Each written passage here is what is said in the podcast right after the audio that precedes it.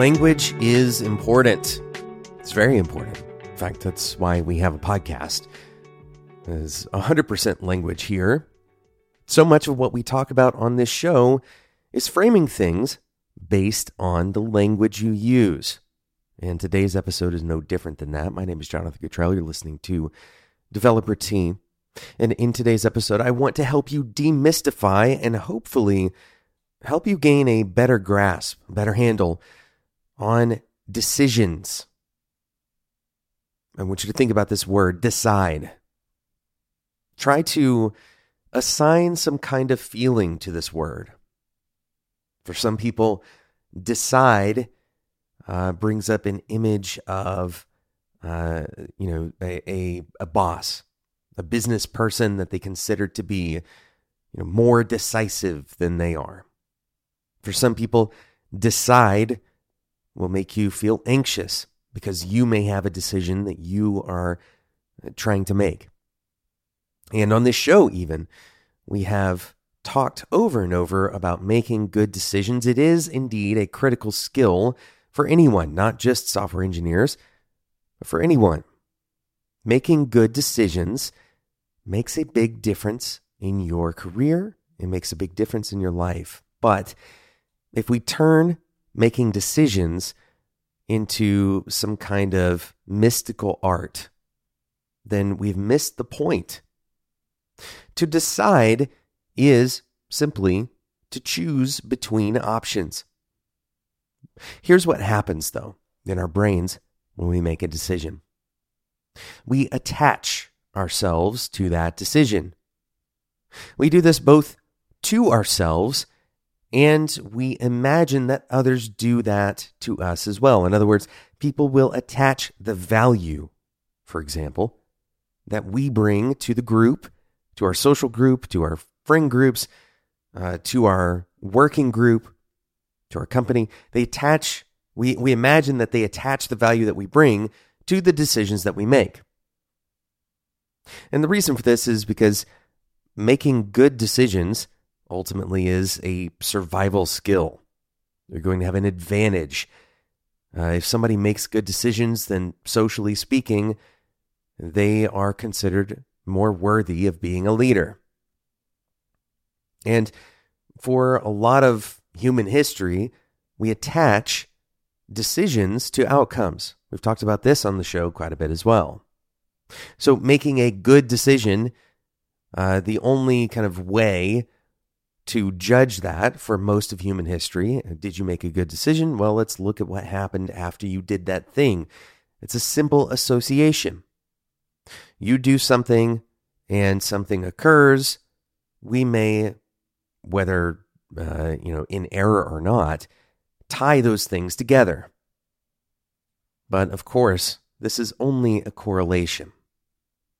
Hopefully, if you're making good enough decisions, you have high positive correlation between good decisions and good outcomes. So this hasn't bitten you too badly. But it's very possible that you've had low correlation uh, between your between a especially a specific decision and a specific outcome. And you may have experienced some fallout from this. And so it's very easy going back to you know this this core concept that we should demystify decisions it's very easy to attach our worth or our ego to attach our you know uh, sense of of intelligence sense of value to the decisions we make. When you make a choice you're attaching your value to not only that choice but also that outcome that occurs as a result of that. You think about this uh, in how you think about your work. You think about how you imagine that the decisions that you've made are ultimately going to be the, the kind of touchstone milestones in your career. You're going to look back and think about those specific points along the path. And maybe you have one of those in front of you right now. But making good decisions is not about attaching the outcome to your identity, to your value, to your worth. Instead, making good decisions is about choosing an option, choosing an option amongst many options through a reasonable process. That's it. You're looking to reduce risk between your options. Okay, you can use information to do that. You're looking to choose the option that's going to deliver fastest. Well, you may not know exactly which option is going to, to deliver fastest. But I'll ask you this question Is there anyone in the world who does know the future? Is there anyone in the world who can look at the options that you have in front of you and somehow have more insight than you do? There may be some variation, maybe somebody who has experienced a very similar problem to this, uh, and you haven't before. They may have some insight to share. This is why we should talk about our problems and collaborate with other people. Maybe they do actually help us make slightly better decisions but given an equal amount of uncertainty between two people, the decision might as well be the roll of a dice.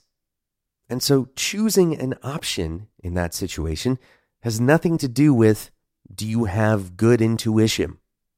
There's nothing to have intuition about. Instead, if you're using principles to make decisions to inform you what the characteristics are of those options, then you are being decisive definitively. One other thing to unravel about decisions is that we very often imagine that decisions are like a permanent mark on our record, that somehow we're going to be graded and all decisions will be weighed equally. This is a silly notion. We need to get rid of it. Because when we make a decision that turns out was not a good decision, it's critically important that we recognize that the next decision is more important. And this isn't just lip service, this is how we learn. If you make a decision and the outcome isn't what you preferred, what do you do next? No one is counting the number of decisions uh, people make in order to become successful. No one is counting the number of failures that people have before they have a massive success. The only people that tend to count those are the people themselves. It's easy to be highly aware of the bad decision that you made yesterday. But it's also far too easy to allow that to inhibit you from making decisions today, whether that's because of confidence or because of focus. Deciding is simply picking an option. And when you pick an option that isn't ideal, put it back. Choose another option. Figure out if maybe there are more options that you haven't seen yet. This is how you continue to make better decisions and how you kind of use your bad decisions to your own advantage. Successful people are typically not the ones who just have a, you know, higher than 1 ratio of good decisions to bad decisions. They're usually the ones that make a lot of decisions. They continue trying. The more exposure you get to uh, decision making, the more exposure you get to various options, the more background you have whenever you see those options again. You can see patterns much better than you can see the future. Thanks so much for listening to today's episode. If you enjoyed this discussion or if you have disagreements with it, I'd love to hear them. Uh, there's a bunch of ways you can do that. You can leave a review in iTunes. Uh, this is a great way to help other engineers find the show and decide if they want to listen to it as well. You can also join the Developer Tea Discord community and come and talk to me directly. DeveloperTea.com slash Discord. Uh, it's not just me in there, there's a ton of other engineers who are looking to grow in their careers. They have different perspectives, uh, certainly far more uh, uh perspectives than just mine in that group. So go and check that out, developertea.com slash discord. Thanks so much for listening, and until next time, enjoy your tea.